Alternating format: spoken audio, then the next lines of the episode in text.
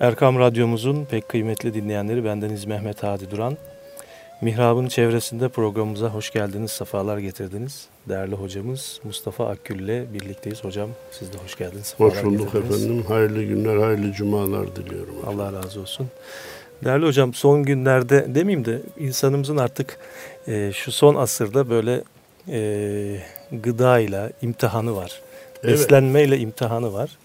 E, yeme içme konusunda e, aslında e, doktorların yasakladığı veya tavsiye ettiği bazı şeyler var. E, bu konularda bize yol gösteren ayet ve hadisler de muhtemelen olmalıdır evet. ki e, olmalı ben de öyle düşünüyorum. E, bu konu üzerinde biraz bugün sohbet edelim eğer arzu ederseniz. İnşallah efendim. Hay hay. Bismillahirrahmanirrahim. Elhamdülillahi Rabbil alemin. Ve salatu ve selamu ala Resulina Muhammedin ve ala alihi ve sahbihi ecmain. Emma ba'd. Değerli Hadi Hocam siz de işaret ettiğiniz gibi eskiden insanlar bir şey yem, yiyecek bir şey bulamamanın sıkıntısını çekiyorlardı. Şimdi çok yemenin veya karışık yemenin veya katkılı yemenin sıkıntılarını çekiyorlar. Ee, Kur'an-ı Kerim ve hadis-i şerifler. Biz hani ne diyoruz değerli dinleyenlerimize? Bir yerde bir ilan görürseniz o ilanda Kur'an'a göre beslenme, Kur'an'a göre eğitim, Kur'an'a göre e, şu diyorsa gitmeyin, dinlemeyin. İslam'a göre diyecek. Çünkü İslam deyince ayet, hadis, sünnet de içine girer. Kur'an'a göre dedi mi sünneti devre dışı bırakmış olur. Biz beslenme konusunda da nelere dikkat edilmesi gerektiğini, nelerden kaçınılması gerektiğini ayet ve hadislerden işaretle büyük bir bölümünü ortaya koyabiliriz. Evet. Bunu prensip olarak kabul edeceğiz. Evvela burada beni çok memnun eden bir şey son zamanlarda ayet ve hadislerin sadece abdest, namaz, oruç, hac, zekat, ibadet açısından değil de hem günlük hayata hem insan vücuduna bakış açıları açısından da incelenmeye başlıyor olması çok önemli bir şey. Evet. Çünkü bir kısmı hala dinimizi ve kitabımızı abdest, oruç, namaz, zekat kitabı veya dini olarak görüyor. Halbuki biz diyoruz ki İslam hayat dinidir. İslam'ın hayatın hüküm koymadığı hiçbir bölümü yoktur. Her bölüm İslam açısından incelenmeli ve ayet ve hadislerde nerede, ne zaman, nasıl davranacağımız tarif edilmişse ona göre davranırsak iki dünyada mutlu oluruz diyoruz. Evet. Bunun için bu alışkanlığın kazanılmaya çalışılması beni çok memnun ediyor. Doktorlar evet. işe kendi açılarından bakıyor. Kimyagerler kendi açılarından başkaları bakıyor. Şimdi olaya bu açıdan baktığımızda maalesef mani memleketimizde bir ifrat tefrit hastalığı var ya Hadi Hocam. Evet. Bir kısmı diyor ki ya haşa ya Kur'an'la şifa olur mu? Okuyarak şifa olur mu? Ayetten hadisten şifa aranır mı? Ya kardeşim dur sen niye kendi dinin hakkında bu kadar peşin fikirlisin? O da diyor ki hani zıtlar karşıtlarını doğurur kuralı var ya hadi hocam. O da diyor ki hocam görmüyor musun diyor ya adam televizyondan bir kanaldan veya radyonun bir bölümünden e, akciğer kanseri için şu ayet, mide kanseri için bu ayet, evet. e, efendim bel fıtığı için şu hadis, e, beyin tümörü için şu dua, o da bizim falan kitabımızda bulunur diye resmen ilan veriyor ve reçete gibi insanlara ilaç gibi tarif ediyor. E, peki bu doğru mu diyor? İnsanlar bunu duyarsa, bunu e, okursa ve tedaviyi o yönden beklerse tıbbi tedavi ihmal etmiş olmaz mı diyor. Bu iğne, ilaç, bunca tedavi ne için var diyor. Ha kardeşim bak sen ne Kur'an ve hadisteki hem şifalı ayet ve hadisleri inkar et ne de Kur'an ve hadisteki insanları neleri yerlerse daha şifalı olur. Evet. Nelerden kaçınmaları gerekir. Bu yöndeki işaretleri ihmal etme.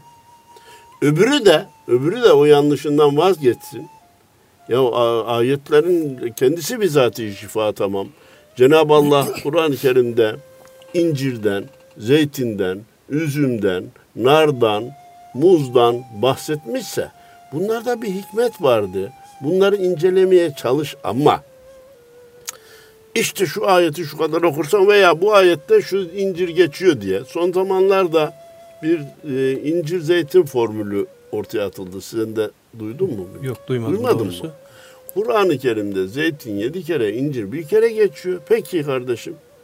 Yedi, her gün mü, her hafta mı onu da tam bilmiyorum. Yedi zeytinle bir inciri yersen ne derdin varsa hepsi geçer gider. Bak kardeşim bu Kur'an-ı Kerim'e saygı göstereyim derken Kur'an-ı Kerim'e yapılmış bir yanlış oluyor. Niye? Adamın ülseri var, kanseri var, bel fıtığı var, başka rahatsızlıkları var. Senin bu tarifine uyar, bunları tatbik eder, bakar ki netice olmuyor. Eyvah demek ki Kur'an'da, Kur'an'da da yanlışlık var. yanlışlık varmış, işaretler doğru değilmiştir. Şimdi sen bakın şurasını önemseyerek dinleyenlerimin dikkatini çekmek istiyorum. Sevgili Hadi Hocam, bütün bir ümmete herhangi bir şeyin tavsiye ediliyor olması başkadır. Onun falanca hastalığa iyi gelecek bir ilaç gibi takdim ediliyor olması başkadır. Ya biz o vettini ve zeytuni ayeti kerimesinde Cenab-ı Allah'ın biz kullarını, kullarının incir ve zeytine dikkat çektiğine inanıyoruz. Bunlara dikkat edin, bunları daha çok yemeye çalışın dedikleri de- dediğine inanıyoruz. Bu bir tavsiyedir. Bir de emir değildir. Yedi kere geçti diye yedi zeytin. Buradan niye hareket edemeyiz? Ben arkadaş sana öyle yedi zeytinle öyle bir incir koyayım bir tabağa. İkinci tabağa öyle yedi zeytinle öyle bir incir koyayım ki biri diğerinin iki katı ağırlığında olur. Birinin tuz miktarı azdır, birinin tuz miktarı çoktur. Neye göre? Hangi zeytin? Hangi zeytin? Hangi incir? Ben size bir incir göstereyim. Tabiri caizse içi şu kadar ballıdır, şekerlidir. Öbürü kavak inciri dediğimiz daha Ufaktır. yemesi hafiftir bilmem nedir. Şimdi ilaç olarak tarif etmeye kalktığımız an bunun bilir kişisine götürmemiz lazım. Aylarca belki senelerce laboratuvarda incelenmesi lazım. Sonra onun miligramlık e, reçetesi veya içeriğinin yazılması lazım. Şu zeytinden şu büyüklükte toplamının gramı şu kadar olacak. Tuz miktarı bu kadar olacak. İncirin cinsi, cinsi şu olacak. Büyüklüğü ve gramı bu olacak. Bu şu kadar gün şu kadar miktarla aç karna, tok karna yanında şununla yenecek gibi ilaç diye tarif etmeye kalktığımız zaman bütün inceliklerini ortaya koymamız lazım. Bu cümleden olmak üzere son zamanlardaki hem de çok meşhur olan bitkilerden ilaç tarif etme. Evet. Çok cazip olmaya başladı. Millet de çok iltifat etmeye başladı. Peki değerli arkadaşımız nasıl tarif ediyor? Biraz lahana yaprağı, biraz zencefil, ben rastgele söylüyorum böyle bir şey yok. Efendim bir tutam da e, nane, Allah'ın izniyle kaynat iç bir de Allah'ın izniyle. Bak ya bu adam dindar Allah peygamberi biliyor yalan söyleyecek değil ya diye. İşe bir de maneviyat havası veriyoruz arkadaş. Lahana yaprağı dediğin bana ölçüsünü söyler misin ya? Bir lahana yaprağı ben sana göstereyim. 200 gram gelir bir lahana yaprağı getirirsin. Yarım kilo gelir öbürü 300 gram gelir. Efendim zencefil ne kadar katılacak? Efendim öbür madde ne kadar? Bunlar ne kadar kaynatılacak? sonra bunların hepsi tecrübe edildi mi? Ya kim tecrübeyle ilaç denilebilmesi için arkadaşlar hatta e, önce hayvanlarda bir uygulanması lazım. Sonra insanlara geçilmesi lazım. Ha böyle bir şey yapılsa ben alkışlarım. Ben çok memnun olurum. Kur'an-ı Kerim'deki ayetlerden hareket ettik. Bak şu ilacı tem- tespit ettik diye. Efendimiz Peygamberimiz Aleyhisselatü Vesselam'ın çörek otu hakkında ve sirke hakkında hadis-i şerifleri açık. Malum. Sirke ne güzel katıktır buyurmuş Efendimiz e, çörek otu için ölümden başka her derde devadır. Ancak bak bunu da şerhiyle okumak lazım. Evet. Ölümden başka her derde devadır hadis-i şerifinin zahirini alırsan hastalığın ne olursa olsun doktora, hekime gitmene gerek yok. iğne ilaç kullanmana gerek yok. Ameliyat olmana. E al kardeşim avuç avuç e, çörek otunu. Kara, karaciğere de zarar olduğu Bu söyleniyor. Kardeşim dur. Onun miktarını tespit lazım. Bir de Ölümden başka her derde devadır. Bunun incelenmiş olduğunu bil bildirisini ben dinledim bilimsel bir toplantıda. Hadi hocam. Bu ne hastalık varsa onu tedavi eder anlamında değil diyor o bilir kişi. Ya vücudun savunma güçlerini takviye eder. Dolayısıyla hastalıklara karşı vücudu daha güçlü hale getirir. Bak, bu artırır. demek başka, direnci artırır demek başka. Midende ülser de varsa, ayağında kırık da varsa, ölümden başka her derde de var. Adamın gözü kör olmuş, adamın gözü görmüyor, katarak olmuş. Efendim biz bunu o, çörek otuyla aşmaya kalkarsak hadisi de yanlış anlamış oluruz. Dinimizi de yanlış, yanlış anlamış oluruz. Yanlış da takdim etmiş oluruz. Bunu savunma gücünü takviye etme, vücudun direncini artırma şeklinde anlamalıyız. Sonra bilir kişilere, kardeşim bu çörek otunun ne kadarını, neyle beraber? Hemen biliyorsunuz yenmesi zor olan şeyleri balla karıştır. Balla karıştırın yiyin. Balla adamın şeker hastalığı, başka bir sıkıntısı varsa acaba Ahmet'e ne gelecek, Mehmet'e nasıl gelecek? Her vücut da birbirine eşit değildir. Bu pencereden pencereye ilaç tarif etmeye benziyor. Hatunlar hani birbirlerine avatma hanımı baş ağrı ilacın var mı? Var. Ben şunu kullandım başımın ağrısı geçti sen de kullan geçer. Kardeşim benim başımın ağrısının gerekçesi başka, başka. seninkinin başka. Her baş ağrısına aynı ilaç her vücutta aynı neticeyi vermez. Bunlar da çok titiz olma mecburiyetindeyiz çünkü büyük harflerle söylüyorum. Herhangi bir söz, tez, fikir, savunma, Allah, peygamber, din, iman deyince bizim hemen hoşumuza gidiyor. İleride sakıncalı hale dönünce eyvah keşke böyle demeselerdi diyoruz.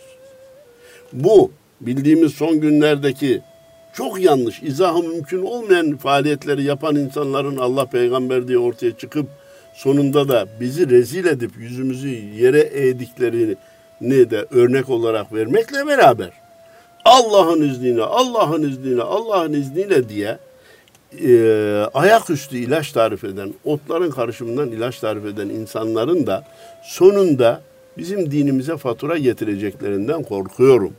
Böyle ilaç tarif edilmez. Efendim, ve ve zeytuni dedi. Cenab-ı Allah işte üzümden, hurmadan bahsediyor. Hele hele bir baldan bahsediyor ki malumunuz 114 suresinin birisinin ismi de En-Nahl. Nahl, bal arısı demek. Orada da Cenab-ı Allah biz bal arısına vahyettik diyor. Değerli hocam, diğer yiyeceklerdeki şifaların olduğu bahsedilen ayetlerin devamında leallehum yetefekkerun umulur ki düşünürler. Ve hum yu'minun onlar ki iman eden kişiler diye imanla maddi şifa ile imanı birleştirerek düşünmemiz gerektiğini Cenab-ı Allah bize telkin ediyor. Efendimiz de böyle söylüyor. Ben burada diyorum ki tedavi iki şekildedir sevgili dostlar. Birisi koruyucu tedavi. Koruyucu hekimlik, düzeltiyorum. İkincisi tedavi hekimliği. Koruyuculukta tavsiye edebilirsiniz. Ya, Hasta olmadan önce zeytinyağını yani. tercih edin kullanırken. Diğer sıvı yağları kullanmayın diyebilirsin. Sofranızdan zeytini eksik etmeyin. Güzel bir tavsiyedir. Niçin? Efendim işte Kur'an-ı Kerim'de Cenab-ı Allah işaret etmiş. Güzel bir şey. Üzüm Allah'ın lütfu keremidir. Yiyin ama hemen aklıma gelen misali vereyim. Adam dedi ki bir salkım üzüm beni felç etti dedi. Şeker fırlamış, felçine sebep olmuş. Hala feşli yaşıyor adam düzelmemiş. Böyle tavsiye ederken de aman ha şu rahatsızlığı olan da yemesin diye yanına parantezi de aşmak lazım. Ama koruyucu hekimlik anlamında faydası var anlamındaki tavsiyeler umuma yapılabilir. Onun miktarını da herkes kendince ayarlar. Bir kuralı söyleyeyim. Yiyeceklerden, içeceklerden, Allah'ın haram kıldıkları hariç, helal olanlardan çok miktarda yenilip içilirse zararlı olmayan hiçbir şey yok. Evet. Dünyanın en güzel içeceği sudur. Ama 3 litre yerine 8 litre içmeye kalkarsan Böbreklere bile çok ihtiyacı olan böbreklere bile zarar veriyor. Evet. Patlatıyor böbreklerin şeyini. Ve az yenilen hiçbir şeyden de kolay kolay zarar gelmez. Vücutta bir rahatsızlık yoksa, ona tepki gösterecek bir hastalık yoksa, az miktarda helal olan şeylerden tüketmek de, tüketme tarifini hiç sevmiyorum. Mecbur Evet. kaldım, kullandım. Evet. Yiyip içmekte de bir zarar olmaz. Bir şeyin azından zarar gelmez, çoğundan fayda gelmez. Bunu genelde tavsiye edelim. Efendim, e, incir kanser hastalığına iyi gelir sözü bizde nasıl anlaşılıyor Hadi Hocam? Kanser teşhisi konulmuş. Üçüncü Evreye safhaya gelmiş. geçmiş. İncir ye de bu kanserin geçsin. Hayır öyle değil. Ta çocukluktan beri belli aralarla muntazam şekilde çok olmadan e, inciri yemeye devam edersen ileri doğru koruyucu hekim olarak koruyucu vücudu kansere karşı korur. Detoks mu deniliyor onlara efendim anti kanser e, e, olan yiyecekler var. Üzümün renklisini tercih edin diyorlar bilir kişiler. Yani siyah mesela. E, o şeyler var malumunuz. Sizin, Kırmızı sizin memlekette yetişenler değil mi? Bizim memlekette çok çeşidi var. Ee, e, marullarda kırmızı marul efendim. Turplarda renkli olanı. Ha hemen aklıma geldi. Şimdi vatandaşta bir anormal davranış daha. İnsanlar nereye gidiyor ben şaşıyorum. Çekirdeksiz karpuz, kokusuz sarımsak, kokusuz soğan, Tüysüz şeftali. Tüysüz şeftali. Ya kardeşim sen bunu nereden çıkar? Hoşumuza gidiyor. Daha iyi görünüyor bize. Bizi zaten daha iyi görünenler mahvediyor. Bilir kişiler televizyondan diyor ki ben size elmayı tavsiye ediyorum ama o görünce çok güzel olan elmayı değil. Eğri çapur büğrü. çupur. Üç taneden ikisi kurtlu çıkan elmayı tavsiye ediyorum diyor. Bilir kişi ne diyor biz ne diyoruz. Ya kardeşim şu karpuzun çekirdeğinden ne zarar gördün? Yutsan da bir zararı yok. Yutmayıp dikkat edersen ağzından dışarıda çıkarırsın. Çekirdeksiz olacak daha zahmetsiz olacak. Üzümün illa çekirdeksizi. Hele çocuklar çekirdekli ağzına bile almıyor. Ama bilir kişi bar bar bağırıyor. Üzümün çekirdeği hem de çiğnenerek, ezilerek yenilirse faydalı olur diyor. Size öyle yutulursa faydası daha az olur. Belki hiç olmaz. Efendim çiğnenirse diyor. Attarlarda çekilmiş üzüm çekirdeği satılıyor. Yani kardeşim şu faydalıdır deyince, şu şu hastalığa iyi gelir deyince hastalanmış insanın vücudunu tedavi eder manasında anlamayalım.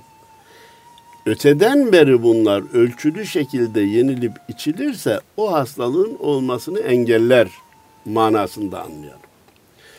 Artık olmuş hastalık gerçekleşmiş. Peki bitkilerden, ö- meyvelerden, sebzelerden bunlara şifa olanlar yok mu bugün? Alternatif tıp diye bir şey var. Var. Ama bunu bilir kişi tavsiye edecek.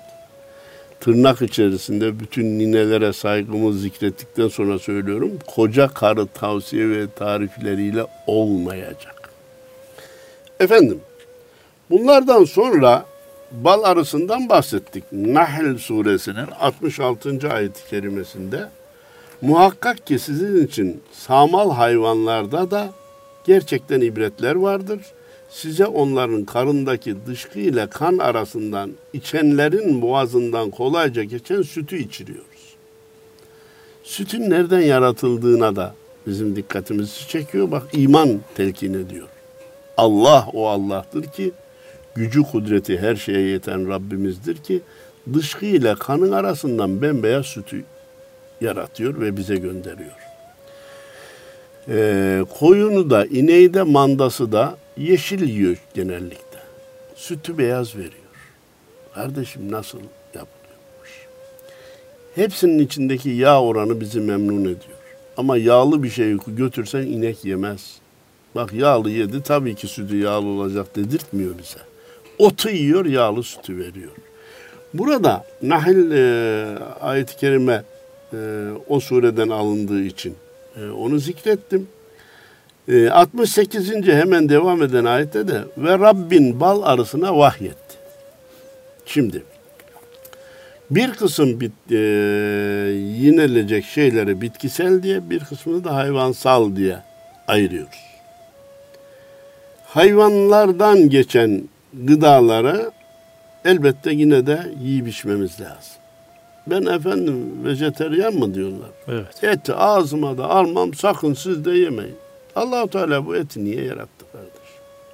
Kurban diye de bir ibadeti niye koydu? İnanın bilir kişiler var var bağırıyor. İnsan vücudunun proteine ihtiyacı var. Eğer uzun süre hiç protein almazsa çocukların zihinsel faaliyetinde gerileme olur. Evet unutkanlık oluyor. Unutkanlık olur. Dalgınlık oluyor. Modern olacak. Yeni bir moda çıkarmış olacak. Et yemem. Niye? Hayvan kesiliyor efendim. E bir canlı benim e, gıdam için niye canından olsun?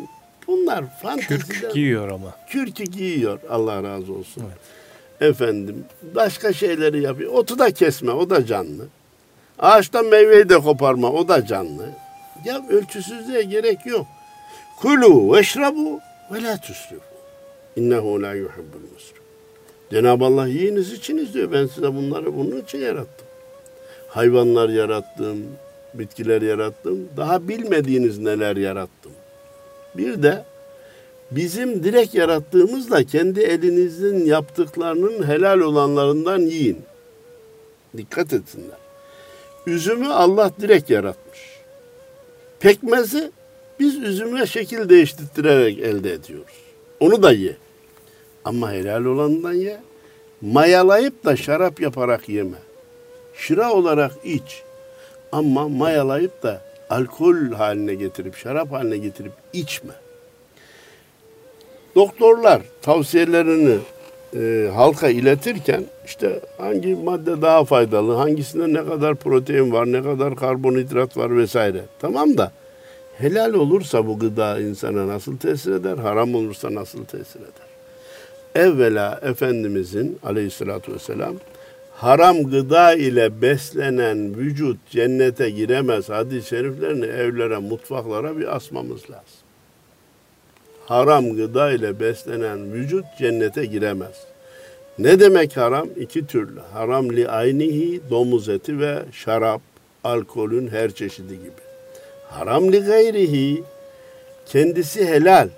Ekmek, üzüm, portakal, elma yemek caiz, karpuzu yemek caiz ama hırsızlıkla kazanılmışsa, haksız kazanmışsa, sahtekarlıkla kazanılmışsa, yalan söyleyerek kazanılmışsa, memuruz, işçiyiz, bize verilen vazifeyi ihmal ederek maaşı almışsak, o, o parayla eve getirdiğimiz nesneler de bize haramdır. Haram haramla beslenen vücut da cennete giremez diyor Efendimiz. Demek ki önce bizde helal olacak, sonra miktarlar ölçülü olacak, nefse değil de beslenmeye dikkat etmemiz gerekecek. Bir de biz araya vahyettik 68. ayet-i kerimede. Buradan biz ne anlıyoruz? İnsanları inanç dünyasından uzaklaştırmak isteyenlerin uydurduğu veya çok kullandığı kelimelerden biri de içgüdü. Bu hayvan bunu nasıl? İçgüdü sahikasıyla, içgüdünün dürtmesiyle, dürtüsüyle filan. İşi daha da rayından çıkarmak için. Hayır, bak Cenab-ı Allah diyor ki biz araya vahyettik. Araya vahyetti de balı yapmasını Allahu Teala. Koyuna Allah vahyetmedi mi sütü yapması için? İneğe Allah vahyetmedi mi yediği otu ete çevirmesi için? Yani sizin içgüdü olarak gördüğünüz şey Allah'ın o hayvanlara vahyidir. Telkinidir. Onların vücudunda yarattığı özelliklerdir diye bizim çok imani bir noktaya dikkatimizi çekiyor. Buradaki vahiy e, ilham manasına ilham neyi ne yapacağını bize öğretmek. Öğretmek manası değil mi? Yani öğretmek manasında yoksa haşa arı peygamber değil evet. efendim. Vahiy gelince ona peygamber gözüyle evet. bakamayız efendim. Ee, bir de hadi hocam hmm, Bismillahirrahmanirrahim. Ee, orijinal bir tespit e, bal için bitkisel ürün müdür, hayvansal ürün müdür diye soru yöneltildi. Evet. Yani hayvansal değil öyle mi? Diyen mi var? Aklınıza geliyor. Ee, niye? Çünkü bitkilerden, çiçeklerden elde ediliyor. Hayır diyorlar. Çiçeklerden elde edilen mad- e, malzemeyi kullanan arı diye bir hayvan var. Son imalat ondan çıktığı için hayvansaldır. Tabii. Bitkilerden elde ediliyor olması bitki bitkisel anlamına gelmez. Bitki ürünü olduğu anlamına gelmez. İşe o açıdan bakacak olursak sütün hayvansal bir ürün olduğunu, yağın hayvansal bir ürün olduğunu hepimiz tespit ediyoruz. Neden oldu? Otu yedi de oldu. Eğer yediğine bakarsak, kullandığı malzemeye bakarsak hepsinin hayv- bitkisel diye e, tarif edilmesi gerekir. Halbuki hayvanın vücuduna girip de orada kimyevi bir değişikliğe uğrayarak bize sunulmuşsa Evet. tabir caizse Allahu Teala o rızıkla bizim aramıza bir hayvanı sokmuşsa biz ona hayvansal gıda, hayvani gıda dememiz gerekir. Şimdi efendim eee Külü ve şabu ve la tüsrifu o israf doyduktan sonraki her türlü yeme içme israfa girer. Helal olsa bile yasaktır. Çünkü Cenab-ı Allah israf edeni sevmez buyuruyor.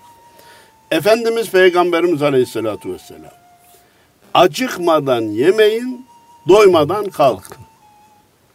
Ben anlamadınız diyor. Midenizin üçte birini yemekle doldurun, üçte birini suyla, üçte biri boş kalsın. Peygamber reçetesi. Anlamadık. Perşembe pazartesilerini oruçlu geçirin. Vallahi müthiş bir peygamber mucizesi. Dersen ki Mustafa hocam sen ne kadar yapıyorsun? Vallahi ne kadar yaparsam o kadar faydasını görüyorum. Yapamadığım zaman sıkıntılar devam ediyor. Yaptığım zaman faydası. Niye? Perşembe gün orucu tutuyorsun. Vücutta bir demizlenme, bir aç kalmanın verdiği şey var. Cuma, cumartesi, pazar Üç gün rahat onu ediyorsun. telafi ediyor. Pazartesi bir daha tutunca salı, çarşamba onu telafi ediyor. Veya e, salı, çarşambanın verdiği sıkıntıdan perşembe orucuyla kurtuluyoruz. Cuma, cumartesi, pazarın verdiği sıkıntıdan pazartesi orucuyla. Yetmedi. Daha da mı faydalı olmak istiyorsun? Savmu Davut var. Bir gün oruçlu, bir gün yiyerek, bir gün tutarak, bir gün yiyerek. Bütün seneyi yaşasa bir insan inan ki bugünkü şikayetlerimizin yüzde sekseni yok olur. Hele hele sıhhati oruç tutmaya müsait olduğu halde Ramazan'da orucu tutmayan insanın akli dengesinde arıza var demektir. Cenab-ı Allah yılda bir kere bir e, rejime girin, söyleyin şimdi ona. Diyet uygulayın. Diyet uygulayın. Vücudu bir dinlenmeye, sindirim sistemini bir dinlenmeye, rahatlatmaya alın diye bize açıkça emir veriyor kardeşim. Onun için biz e, ayet ve hadislerdeki işaretleri iyi anlamamız lazım. Misvak diye bir sünnet var. 1400 sene evvel diş fırçasının ne olduğunu insanlar bilmezken Efendimiz bunu söyledi. Aynı Efendimiz suya ve yemeğe üflemeyi yasakladı. Çünkü üflediğimiz zaman karbondioksit çıkıyor ağzımızdan. Onu e, zerk ettiğimiz suyu tekrar içiyoruz. Suyun Onu- kimyasını bozuyoruz. onun kimyası bozulmuş yemeğe tekrar yiyoruz.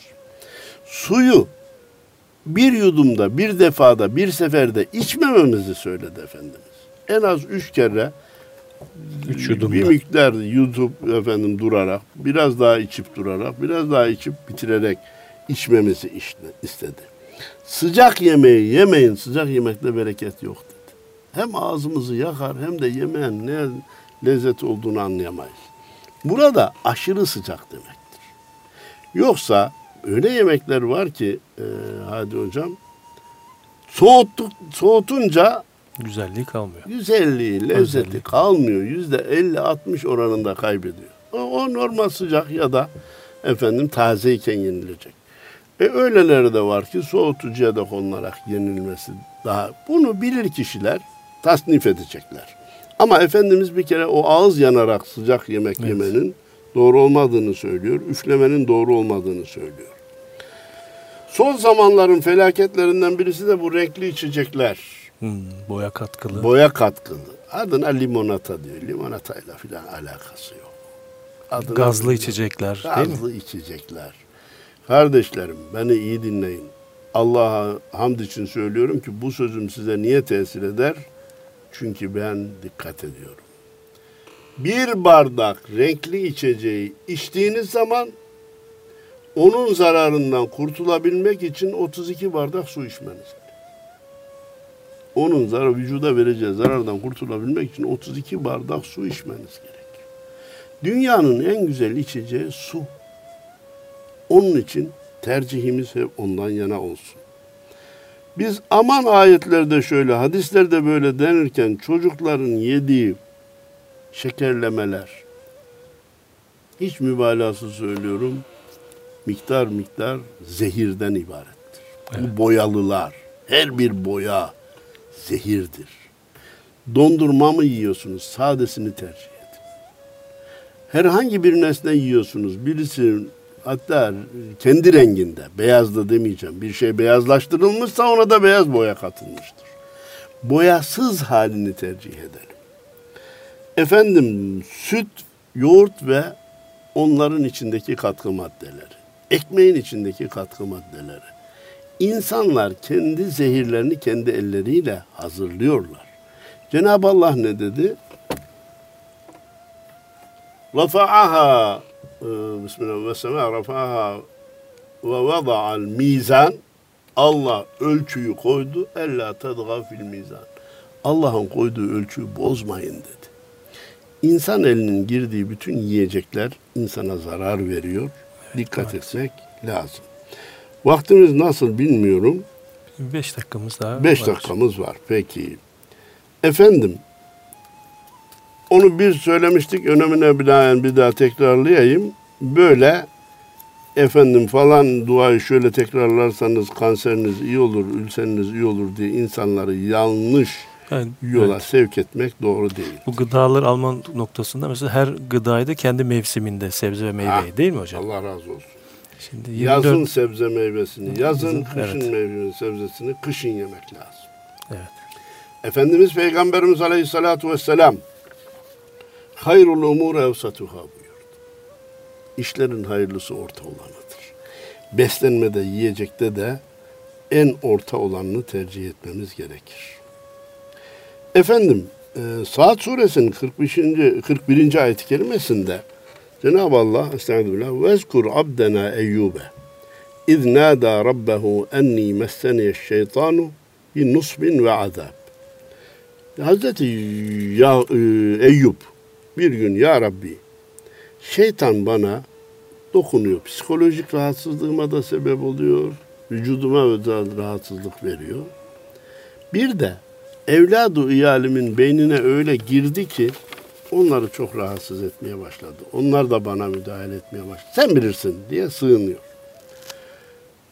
Cenab-ı Allah ne diyor? Estağfirullah. Ürkudu bir riclike hâdâ muteselun bâridun ve şarab. Ya Eyüp ayağını vur. Çıkan su hem yıkanılacak sudur, hem soğuk sudur ve içilecek sudur. Bunu gazete yazısı gibi okur geçersek bize pek bir şey vermez. Ama dikkat edersek öyle bazı sular var ki onlarla yıkanmak şifadır. Öyle bazı sular var ki içilmek şifadır. Öyle bazı sular var ki soğuk içilirse şifadır. Öyle bazı su- sular var ki sıcak içilirse. Bugün bu sözleri termal dediğimiz şeylerde çok açık görüyoruz. Yine bilir kişiler diyor ki Hadi Hocam, hangi termal su çıkanlara ne deniyor? Termal su mu deniyor? Evet. Maden suyu. Hangi hastalığa iyi geliyor? Bunu bilir kişiden, doktorundan rapor alarak gitmek lazım. Evet. Ve kaç banyo alınacak? Kaç gün kalınacak? Banyodan sonraki üşütmeme kaç saat dikkat edilecek? Bunlar çok önemli ölçülerdir. Ee, biz gittik, içmelere gittik, termal otelde gittik. Şöyle kaldık, böyle şey yaptık. İçtim hiç ağzımıza almayı istemedik. Hoş değil, tadı hoş değil. Bak bazı şarap içilecek diyor. Yıkanmanın şifası ayrı, içmenin ayrı. Soğuk sıcak ayarlamaların yapılması lazım. Efendim İnsan suresinin Eddahr 16. ayetinde kavarira min fiddatin gümüşten billurlar içinde cennet ehline sunulacak diyor. Burada ne işaret ediyor? Ee, suyun kabı da önemlidir. Evet, bugün Son, bugün plastikler. Bazı Avrupa ülkelerinde yasaklanıyor. Değil mi? Evet. Ya, cam, cama dönmesi Cama bizde devam ediyor. Yazın sıcağıyla o birleşince kimyevi madde veriyor. Ne olur şimdi aklıma gelene dikkat etsinler diye dinleyicilerimize iletmek istiyorum.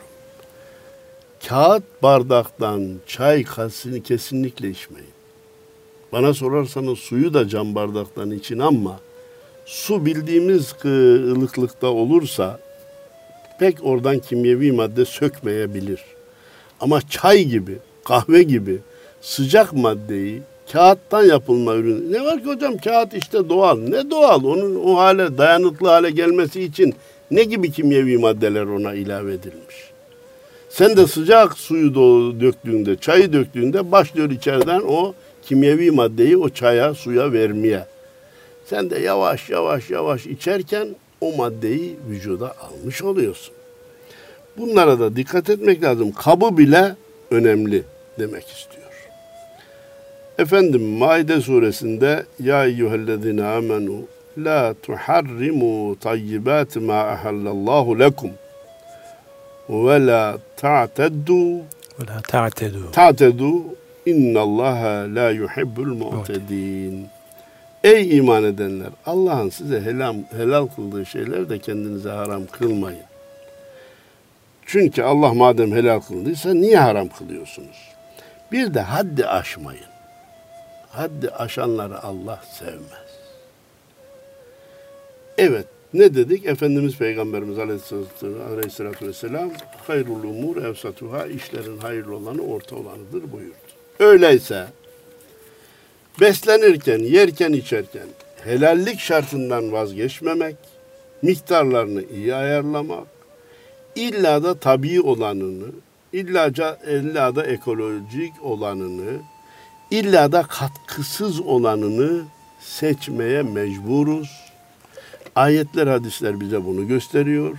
Bir şey ayette geçti diye onu har hurra yemenin doğru bir şey olmadığını, hastalandıktan sonra ayette geçen bir şeyden bir tane yersem o hastalığın geçeceğini zannetmenin doğru bir şey olmadığını da bilelim.